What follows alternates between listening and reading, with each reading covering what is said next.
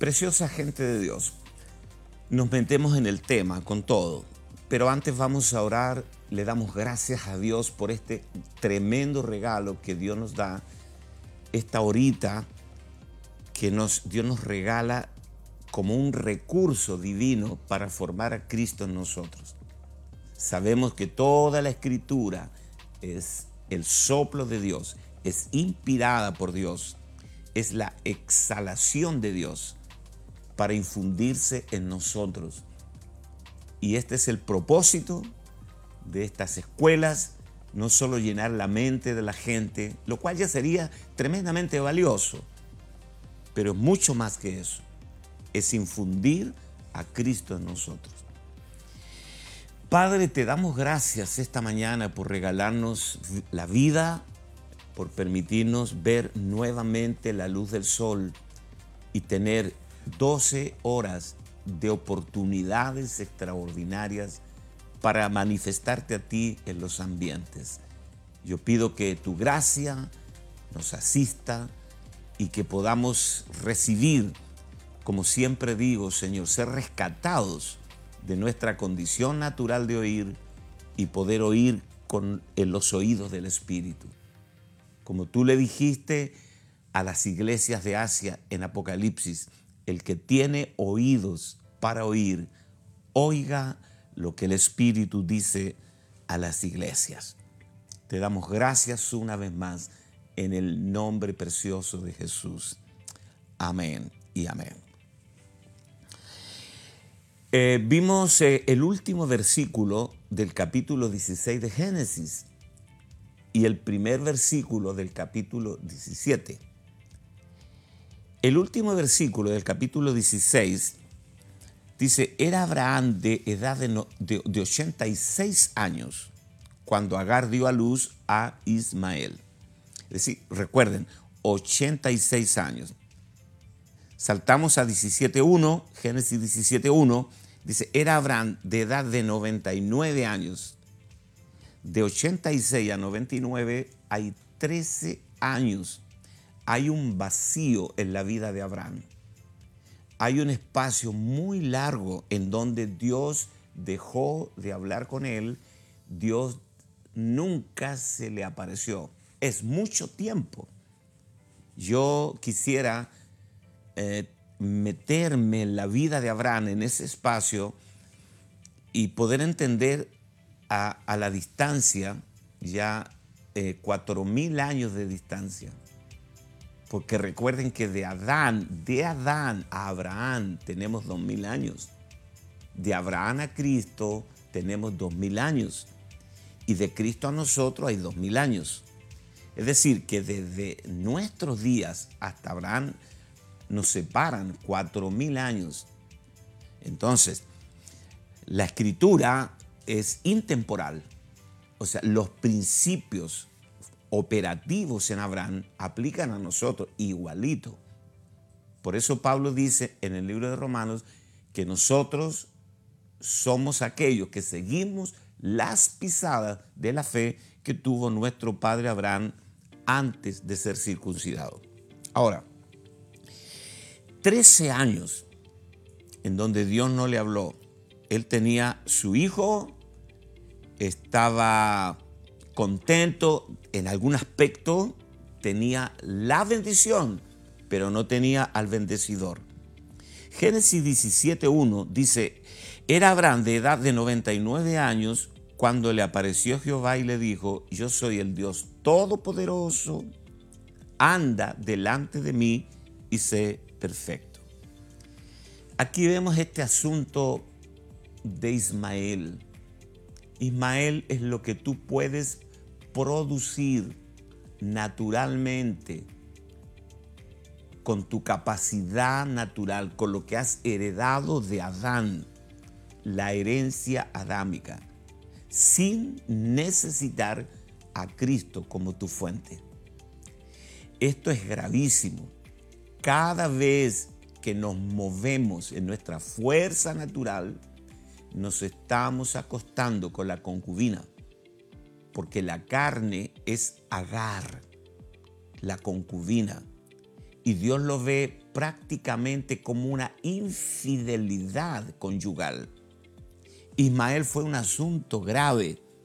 Ismael, el hijo que él produjo con la fuerza natural, no solo fue rechazado por Dios, porque Dios rechazó de plano a Ismael, sino que además impidió la aparición de Dios en la vida de Abraham.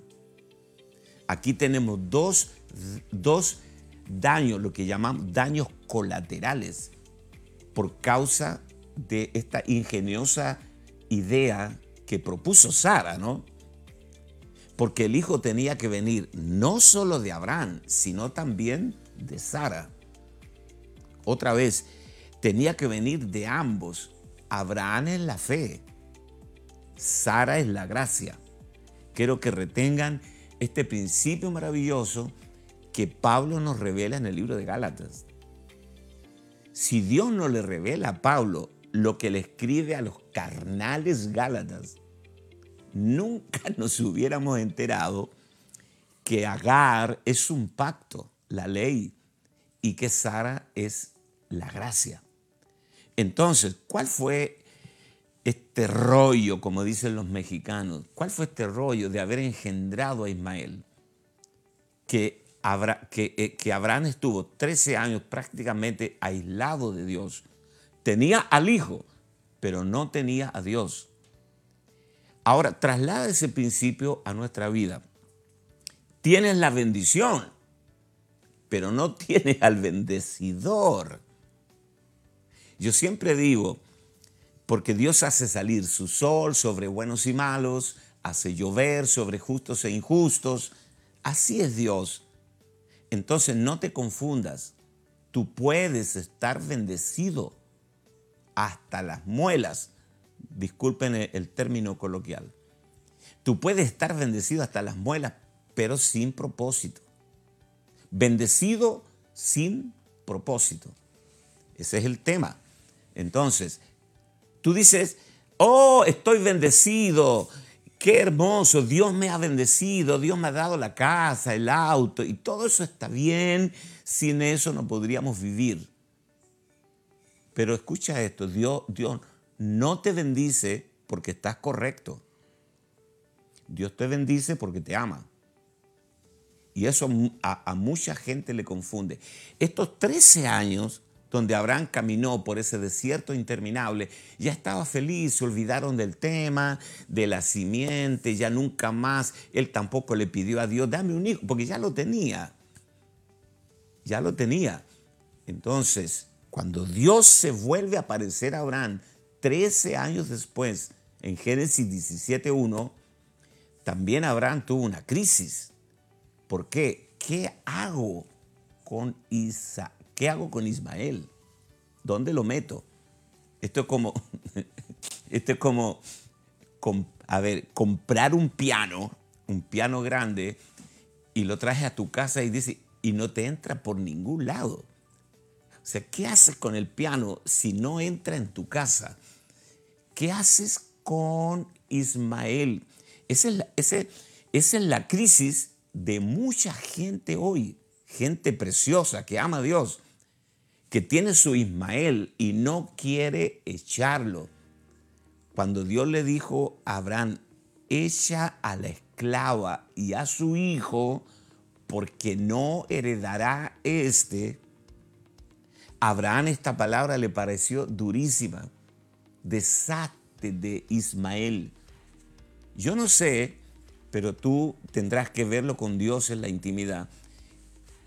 ¿Qué, en tu vida es el Ismael que no has querido expulsarlo de tu casa? Para todos nosotros hay una experiencia universal. Ismael es todo lo que podemos conseguir naturalmente sin la necesidad de Dios.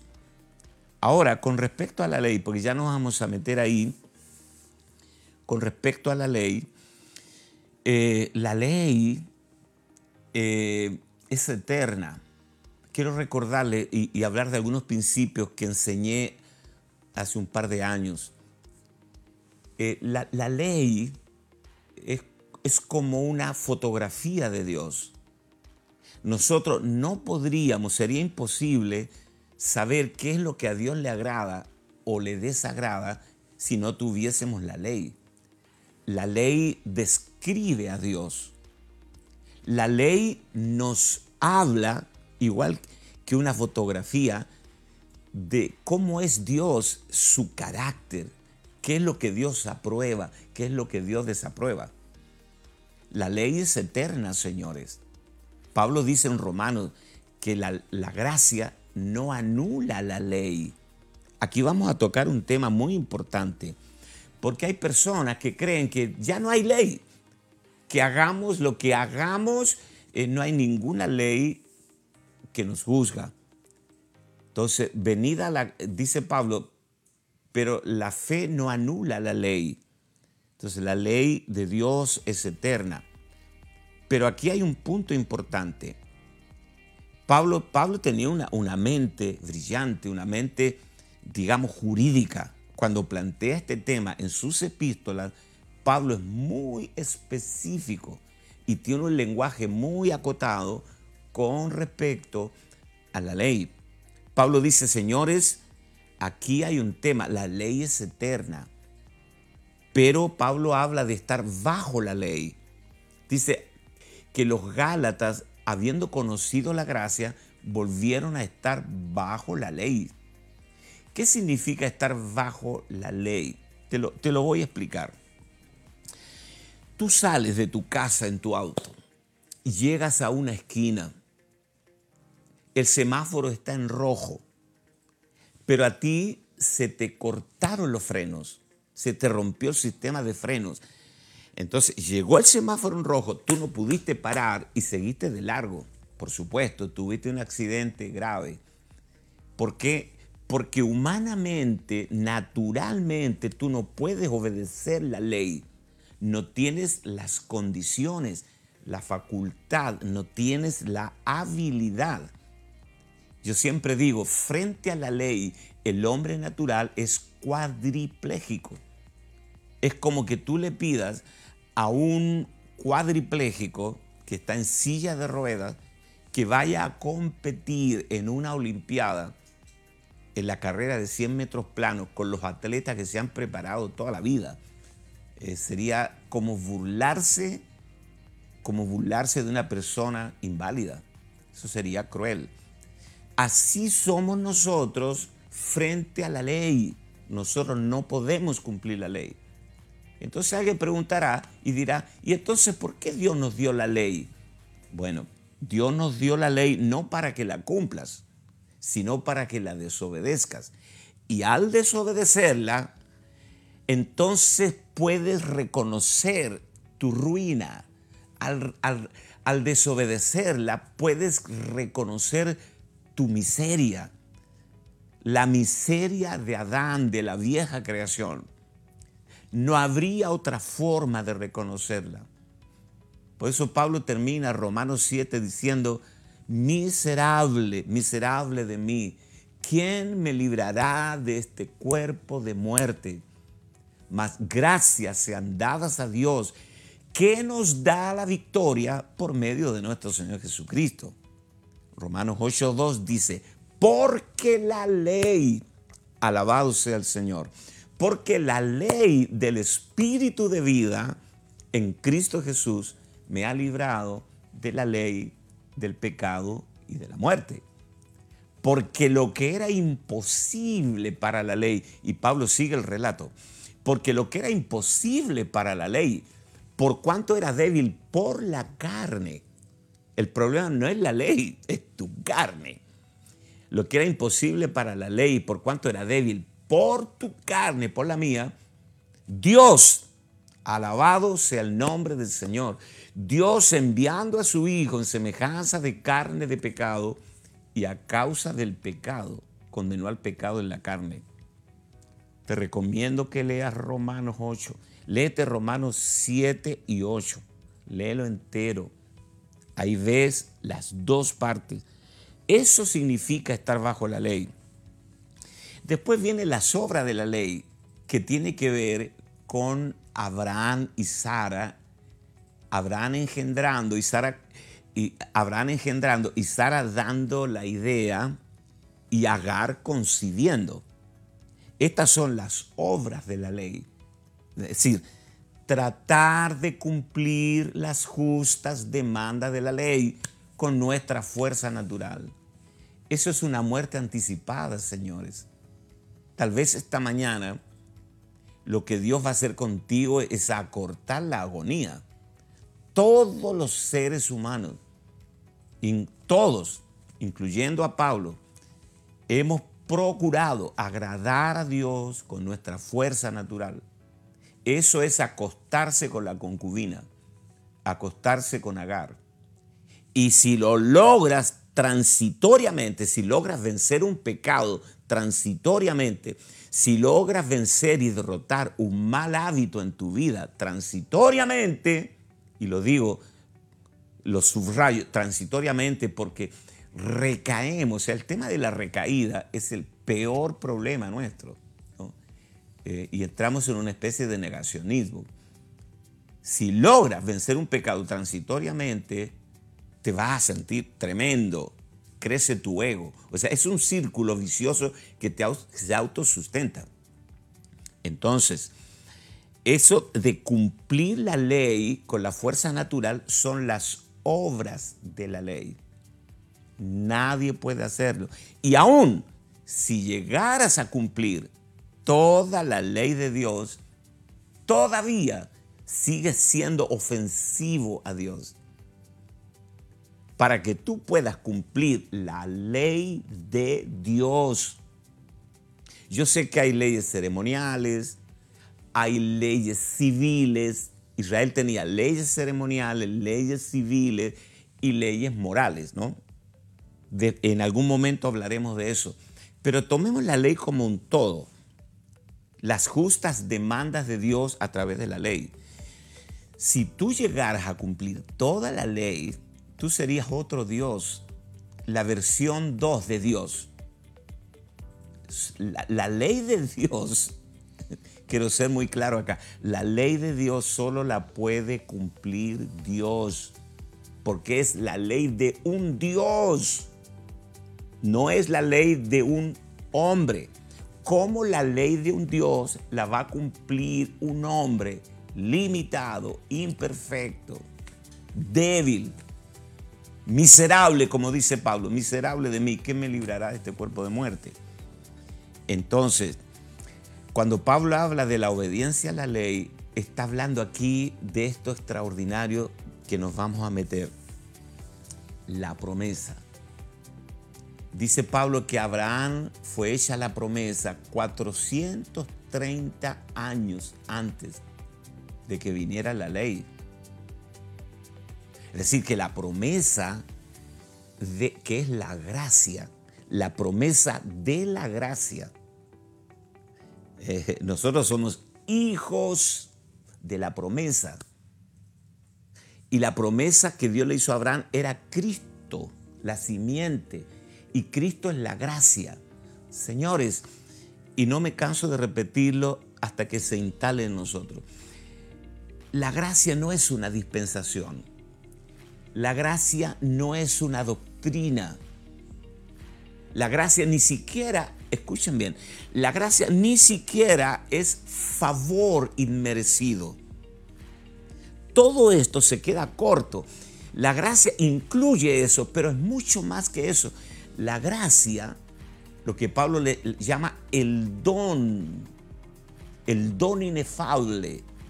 La gracia es el regalo del Padre él nos regaló a su Hijo que pasó un proceso de encarnación, de crucifixión, de muerte, resurrección, llegando a ser, según 1 Corintios 15, espíritu vivificante para venir a morar en nosotros.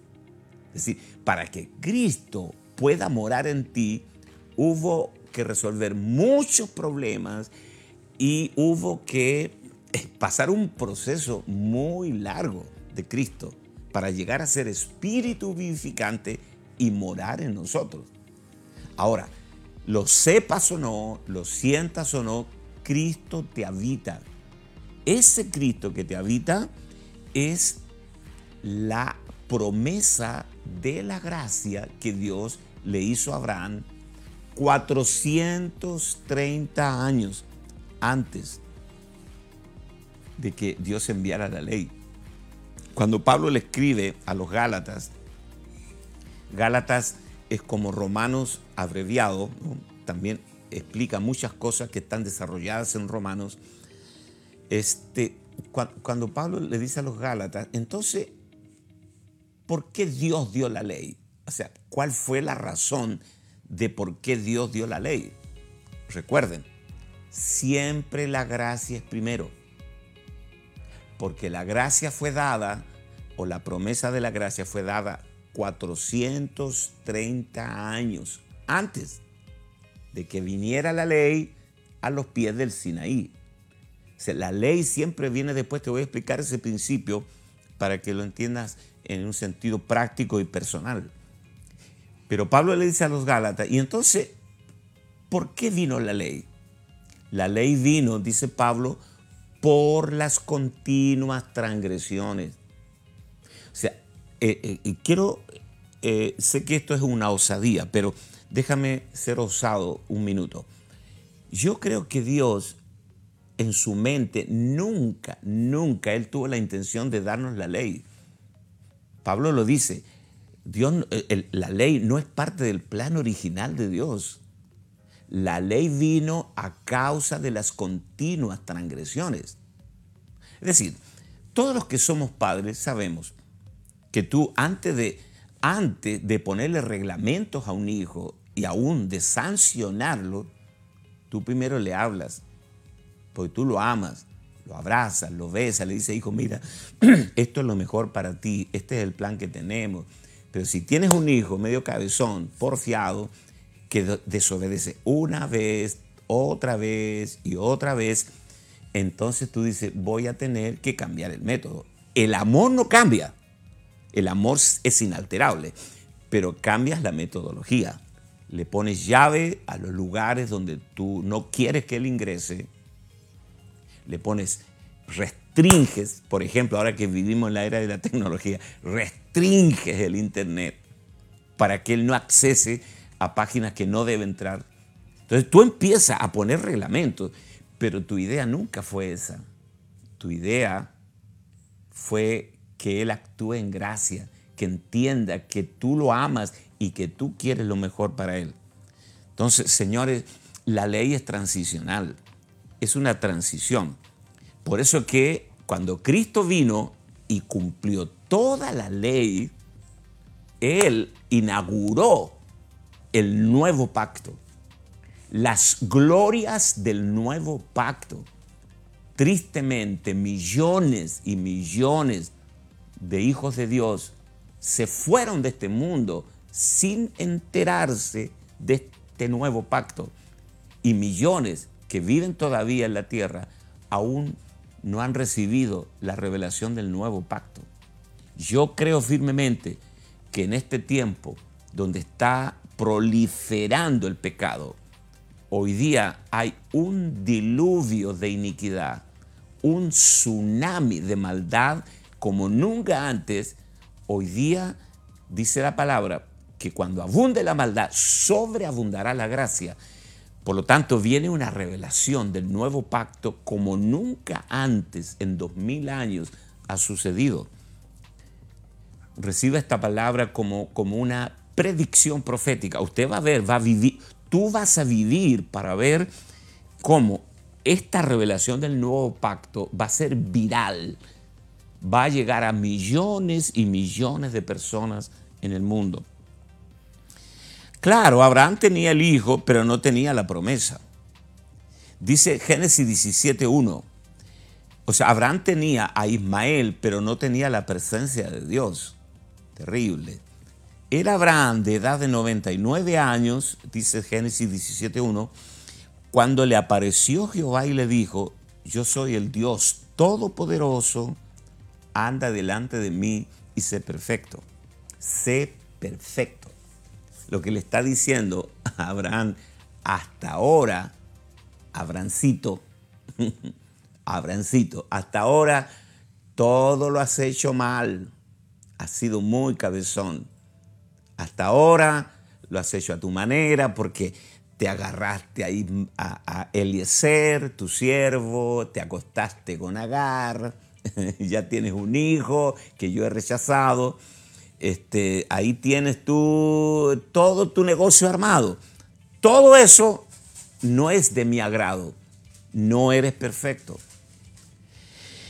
El apóstol Pablo, en 2 de Timoteo, capítulo 3, verso 16-17, dice, toda la escritura es inspirada por Dios y útil para enseñar, para redarguir, para corregir, para instruir en justicia, a fin de que el hombre de Dios, escuche, a fin de que el hombre de Dios sea perfecto, enteramente preparado para toda buena obra.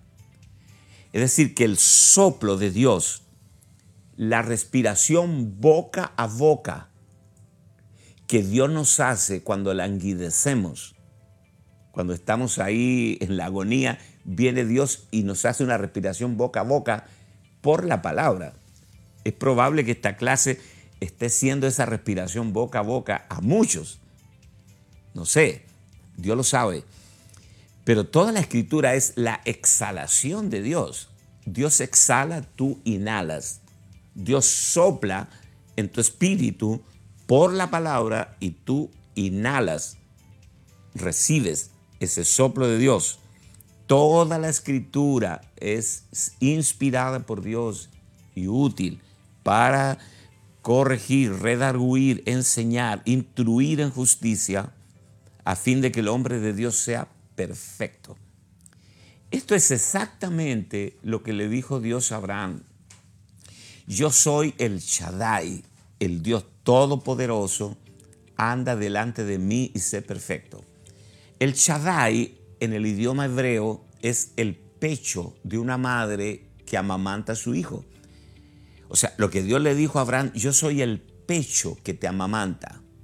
Yo soy la fuente que te nutre.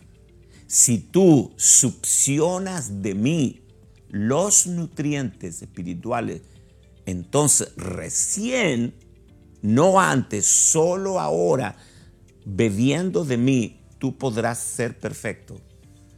No, no podemos alcanzar la perfección. Ningún ser humano, por lo menos ante Dios, puede alcanzar la perfección por superación personal, porque ayunas, porque estás orando cinco horas diarias. Todo eso como disciplina, como hábito espiritual, está buenísimo, pero no te hace perfecto. Pablo lo dice en el libro de Colosenses.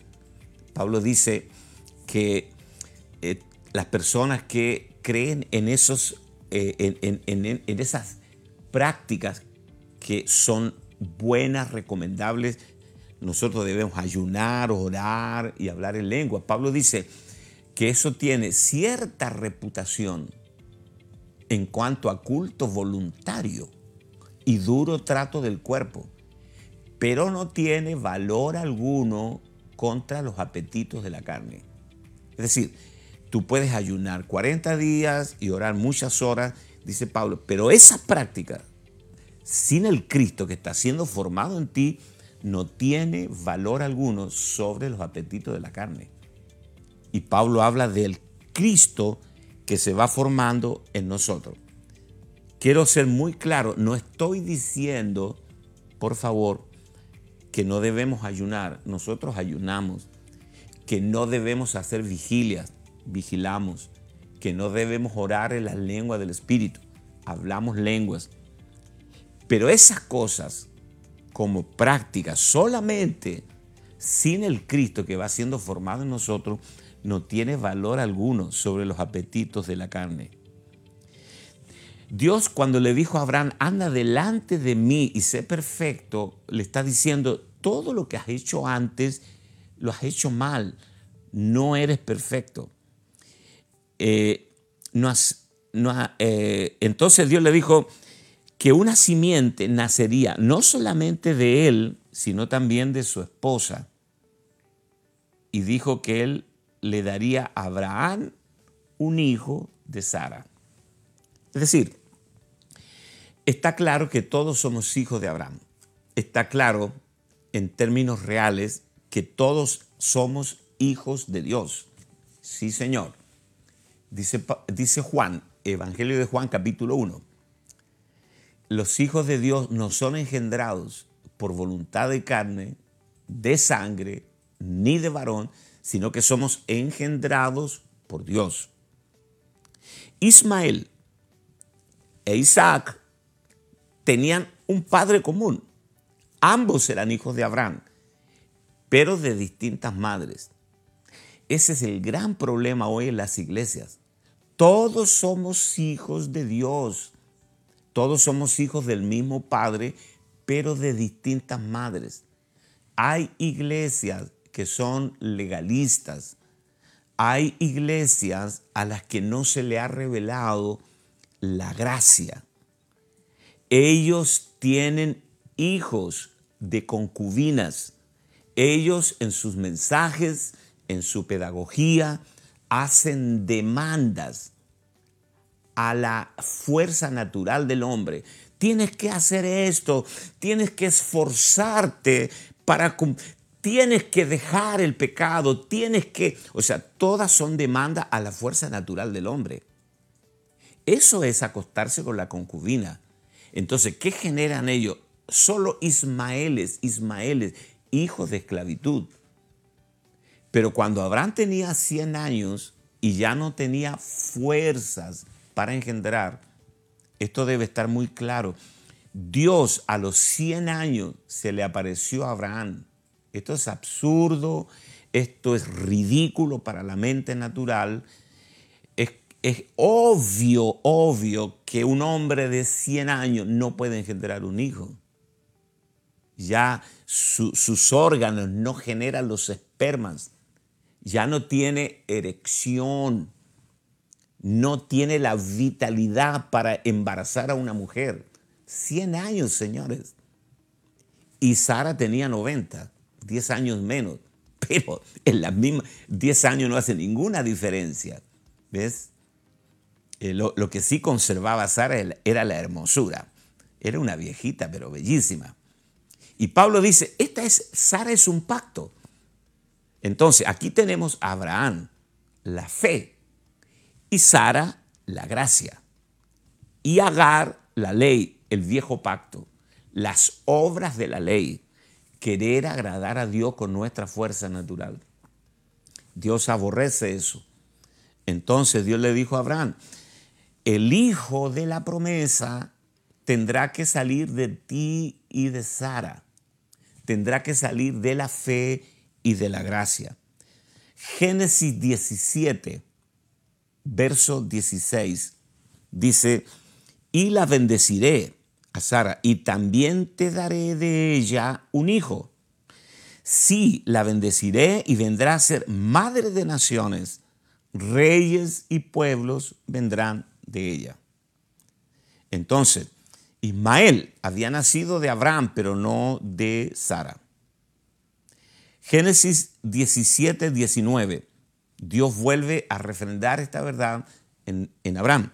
Ciertamente, Sara, tu mujer, esto de ciertamente es como decir, entiéndelo de una vez. Ciertamente, Sara, tu mujer, te dará a luz un hijo y llamará su nombre Isaac.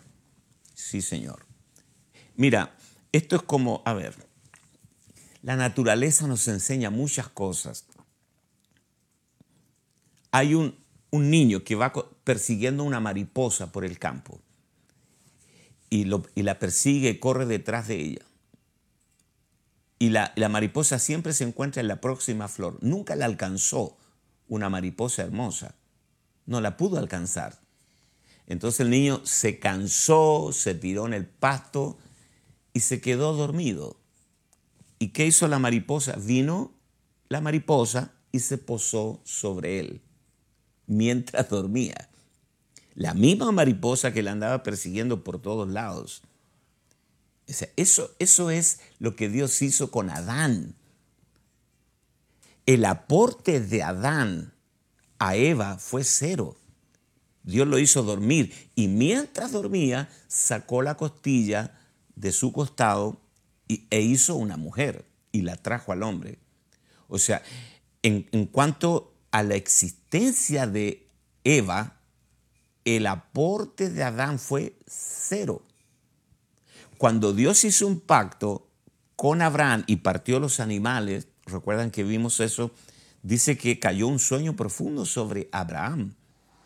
Y él vino y vio que Dios vino como un horno humeante y una antorcha encendida. Y Dios estableció el pacto con Abraham mientras éste dormía. Sí, Señor. Lo mismo es con nosotros.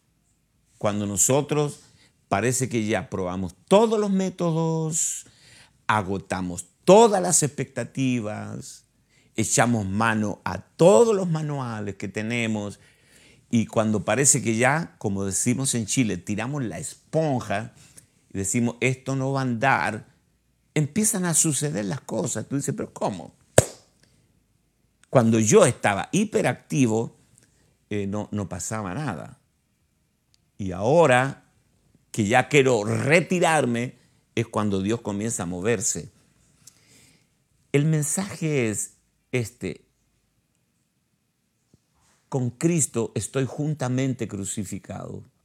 Ya no vivo yo, mas vive Cristo en mí.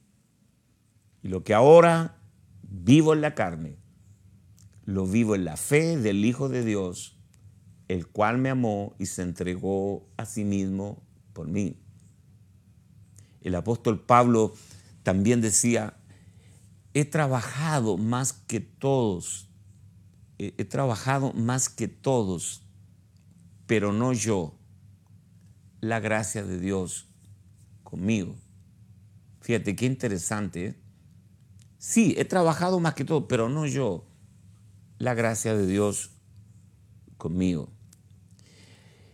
Entender que el crédito, entender que la obra de Dios de principio a fin la realiza Él en nosotros, no nosotros, Él a través de nosotros.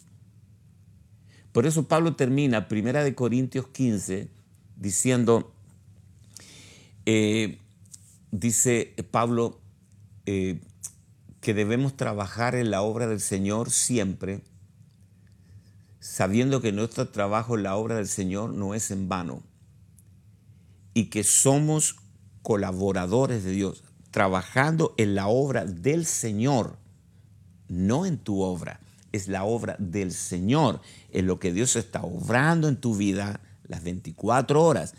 Dice, es que debemos servir en la obra del Señor siempre, sabiendo que nuestro trabajo somos colaboradores ¿eh? en la obra del Señor, sabiendo que nuestro trabajo no es en vano. Es decir, colaboramos en esta obra, pero es Dios el que hace la obra. ¿Tú te acuerdas cuando vinieron los fariseos a Jesús a decirle, Señor, o rabí, ¿qué debemos hacer? Observa el tono de la pregunta. ¿Qué debemos hacer para poner en práctica las obras de Dios? Eso se encuentra en el Evangelio de Juan. ¿Qué debemos hacer? O sea, ellos de, de, plano se consideraban capaces de hacer la obra de Dios. La pregunta los acusa. Dice, ¿qué debemos hacer para poner en práctica las obras de Dios? Es decir, Rabí, si tú nos asesoras un poquito, nos das algunos tips, algunos tips de cómo hacer la obra, nosotros la vamos a hacer. Entonces, ¿qué debemos hacer para poner en práctica las obras de Dios? La respuesta de Jesús fue enteramente increíble, señores. La respuesta del Señor parecía que no tenía conexión con la pregunta la pregunta estaba mal hecha, no la respuesta de Dios, del Señor. El Señor le dice, muchachos, esta es la obra de Dios, que creáis en el que Él ha enviado. La obra no es hacer. La obra es una persona, no es una actividad. Y quiero separar aquí en este momento, antes que se me olvide, eh, la diferencia entre acción y actividad. Nosotros estamos llenos de actividades. La obra de Dios no son actividades. Mire, comer, o lo que yo acabo de hacer, beber un líquido, comer, es una acción. Digerir es otra acción. Respirar es una acción. Las acciones tienen que ver con la vida. La actividad es de lo que tú puedes prescindir. Por ejemplo, esta noche voy a ir al cine. Ir al cine es una actividad. Ir al trabajo es una actividad. Eh, hacer un trámite, ir al banco es una actividad. Limpiar la casa es una actividad. Comer es una acción. Lo que la Biblia condena es la, actividad, el activismo. Entonces ellos pensaban que el Evangelio era eh, eh, hacer cosas. Bueno, el lunes tenemos oración, el miércoles tenemos el del jueves discipulado. O sea, estamos llenos de actividad. Esa es la pregunta que le hicieron los fariseos a Jesús. Le dijeron, ¿qué debemos hacer para poner en práctica las obras de Dios? Y él dijo, señores, no es hacer, hacer, hacer, llenarnos de actividad. Dice, esta es la obra de Dios que creáis en el que Él ha enviado. Es decir, señores, la obra de Dios soy yo. Eso fue lo que les dijo Jesús. Yo soy la obra de Dios. Si ustedes creen en mí, ustedes estarán haciendo la obra. O sea, la obra no es hacer, es creer. ¡Wow! qué cosa extraordinaria. Esto a mí me voló la neurona hace muchos años. Yo dije, aquí hay una falla estructural. ¿Ves? No es hacer, hacer, hacer. Ismael fue una actividad. Y, Ismael fue la, la obra de Abraham, no de Dios. Entonces aquí estamos haciendo una cirugía invasiva en el cuerpo de Cristo. ¿Cuántas cosas que tú haces en la semana no tienen que ver con la obra de Dios. Porque pensamos que escudriñar la palabra es pérdida de tiempo, que deberíamos estar haciendo cosas, nos volvemos hiperactivos, como Marta en Betania. Marta corría como loca, dice el lenguaje griego, en todas las direcciones, corría para allá, para acá, mientras Jesús estaba con María ministrándola impartiéndose en ella. La misma casa, dos hermanas, dos actitudes. ¿Y qué le dijo Jesús al final a Marta? Dice, María ha escogido la mejor parte, no le será quitada. Y tú estás corriendo como una loca en todas las direcciones. O sea, hay una Marta y hay una María en todos nosotros. Está llegando el tiempo en que tomemos tiempo, valga la redundancia, para sumergirnos en la palabra, en la palabra viviente, para sumergirnos y llenarnos de Cristo, manifestarlo. La obra de Dios es exhibir a Cristo, no es cantar. Nosotros pensamos que nosotros adoramos a Dios cuando cantamos. El pastor Jonathan Sid, que ya partió a la presencia del Señor, mi amigo, cómo extramos a Jonathan Sid. Él escribió un libro que dice, la canción es una excusa, o sea, la canción es solo una excusa.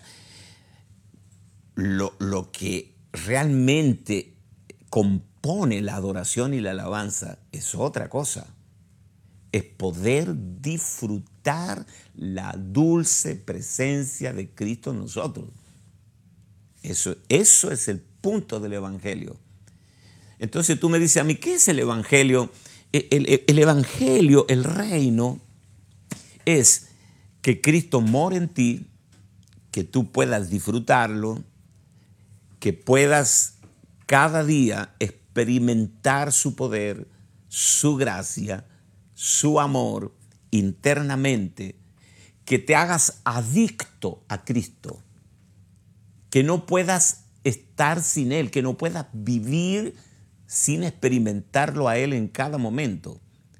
Es una adicción, somos adictos a Cristo, como el pámpano a la vid, estamos unidos vitalmente a Él. Y una vez que tú disfrutes a Cristo como tu banquete, como el becerro gordo, como el aire que respiras, como el agua que bebes, que veas en todo a Cristo y que tu vida sea disfrutarlo, el paso siguiente es exhibirlo.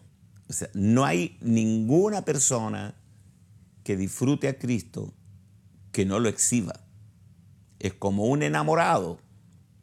Se le nota por todos lados que está enamorado. O sea, aunque trates de esconderlo, esa es la obra. Disfrutar a Cristo y exhibirlo. Disfrutarlo y exhibirlo. Ese es el mensaje, señores. Pero claro, como nosotros estamos tan pobres de disfrute, estamos tan arruinados en cuanto al disfrute de Cristo, tenemos que inventar programas, inventar métodos, inventar actividad, activismo, activismo. La gente no viene, la gente no es cautivada, la gente eh, no ve nada que lo atraiga. Pero recuerden, Jesús dijo, si yo fuere levantado, a todos atraeré a mí mismo. Es decir, exhíbanme a mí y yo los atraigo a todos ellos a la iglesia. Es imposible que una iglesia pequeña de 30 personas, llenas de Cristo, que lo experimenten, lo disfruten, es imposible que se queden solos. Va a venir gente por montones. Gente va a venir a buscar lo que tú tienes. Sí, Señor. El tema de Abraham en Gálatas capítulo 3, verso 17, dice, esto pues digo, el pacto previamente ratificado por Dios, la ley que vino 430 años después, no lo abroga para invalidar la promesa. Es decir, que estos 430 años que Pablo está señalando acá comenzaron en Génesis 12, cuando Dios le hace la promesa a Abraham, daré una simiente, te bendeciré, te multiplicaré. Génesis 12, cuando Dios le hace la promesa a Abraham, hasta Éxodo 20, en donde Dios entrega la ley al pueblo de Israel a los pies del Sinaí. Es decir, de Génesis 12 a Éxodo 20, hay 430 años de tiempo. Dice, estos 430 años que separan la promesa de la ley. Eh, en, en, Génesis 12, Dios les da, nos da la promesa. 430 años después, da la ley. ¿Te das cuenta? O sea, la ley siempre viene después que Dios ha dado la promesa. Ahora, ¿cómo se aplica eso a nuestra vida? Miren, cuando nosotros somos impactados, y creo que todos podemos recordar el día que nos entregamos a Cristo, ¿verdad? Muy bien. Yo recuerdo también esa experiencia extraordinaria. Todo es por gracia. Yo recuerdo que mi esposa, que venía de una familia católica, cuando fue el golpe de Estado, el año 73 en Chile, ella venía a la iglesia y había toque de queda y todo, pero escuchó un mensaje del pastor Carabiolate, que ya murió, y esa noche ella se entregó a Cristo, pero fue una experiencia traumática. Nunca más, nunca más volvió atrás hasta el día de hoy. Todo fue por gracia. ¿Por qué? Porque tú no ves ángeles batiendo sus blancas alas a tu alrededor. No escuchas los cánticos de los ángeles, no ves nada. Todo lo recibes por fe, de gratis. Tú lloras, eres quebrantado. ¿Por qué? Porque reconoces tu miseria y al mismo tiempo reconoces la grandeza del amor de Dios que te está dando la salvación, el perdón, está sacando toda tu tristeza. Todo es por gracia, todo es gracia. Empezamos a caminar en esta vida cristiana, pasan los meses y, y empezamos a transicionar de la gracia a la ley, porque te empiezan a instruir en la ley los predicadores legalistas. Ya tú no puedes ir acá, no puedes hacer esto, no puedes. Y tú mismo te autoimpones leyes, porque no eres instruido en la gracia. No creces en la gracia, creces en la ley. Entonces tú mismo te autoimpones leyes. Desde mañana no le gritaré más a mi esposo. Has escrito tu primera ley. Porque esa promesa que tú, esta ley que te está autoimponiendo, la vas a tener que sostener con tus fuerzas. Sí, Señor. Desde mañana me levantaré a las 5 de la mañana a orar. Voy a orar todos los días una hora. Has escrito tu segunda ley. Eso lo vas a tener que sostener con tus fuerzas. Desde mañana voy a empezar a ayunar todos los miércoles. Has escrito tu tercera ley. Si, tú haces un balance, te darás cuenta que gran parte de nuestra vida opera con leyes autoimpuestas. Nadie te lo pidió.